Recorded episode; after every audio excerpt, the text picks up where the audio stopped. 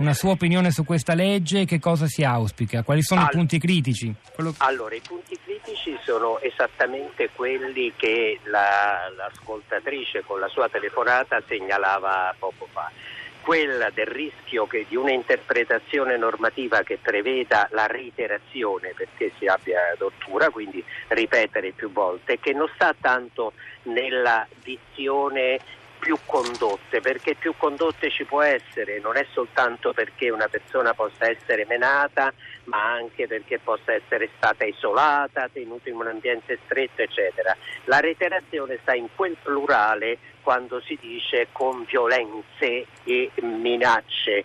Le, um, mentre minacce io concordo che debba esserci una ripetizione, su violenza è violenza, così è il testo della Convenzione delle Nazioni Unite, quindi quel plurale è del tutto inopportuno. La seconda obiezione che poneva la, l'ascoltatrice è quella diciamo, di una sorta di certificazione del danno psicologico prodotto.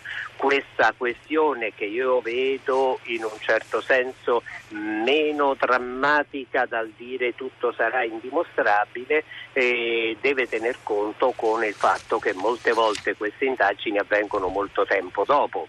Voi citavate Genova e quindi sapete bene quanto tempo dopo avvengono determinate indagini. Detto questo e visti questi due noti di grave criticità, eh, io non sono dell'idea che è meglio abbandonare tutto, come leggo da, come leggo alcuni commenti sulla stampa, sono dell'idea che comunque è sempre meglio avere una legge, anche se ci sono questi aspetti negativi. Sarà la giurisprudenza, sarà l'interpretazione costituzionale a volte a modificare, a correggere alcuni elementi che potranno essere incongrui, ma è sempre meglio averla, mentre rinviare, ora modificare, rinviare per la quinta volta al Senato eh, sarebbe secondo me una situazione di dire neanche in questa legislatura. Quindi il suo eh, punto di vista, Mauro Palma, è che alla Camera per la quarta lettura passi così com'è senza alcuna modifica che obbligherebbe a, alla famosa esatto. navetta, l'andiriviene tra i due rami del Parlamento. Poi si deve mm. intervenire su altri piani, su un piano culturale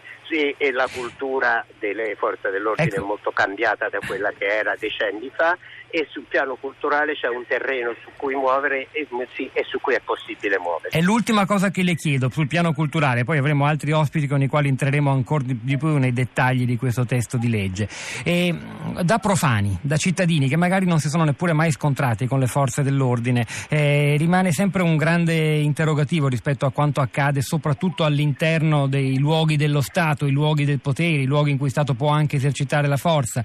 Mi riferisco per esempio alle carceri e lei è il garante nazionale dei diritti dei detenuti. Il fatto che in Italia rispetto agli altri paesi europei, poi più tardi faremo anche dei confronti utili, eh, ci sia una sostanziale difficoltà, quasi impossibilità di arrivare magari semplicemente ad avere un reato di tortura come era quello stabilito 30 anni fa dalla Convenzione internazionale, lascia il sospetto che da noi ci sia qualcosa che non va nel rapporto tra forze di sicurezza, forze dell'ordine, e potere e cittadini, che insomma anche oggi nel 2017 dentro un carcere possono accadere cose eh, che fanno paura e che non stanno insieme con i valori della democrazia.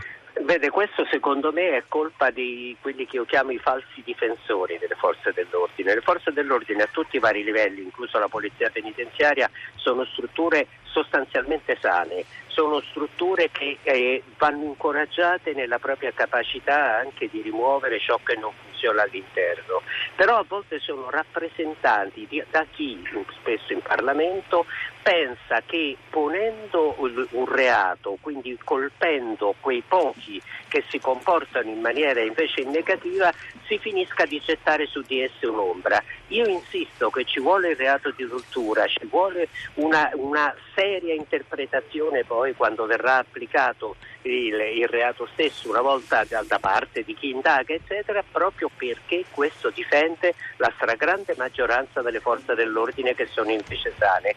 Chi pensa di difenderle con l'opacità non capisce che invece in realtà le sta, sta dando una valutazione negativa su di loro.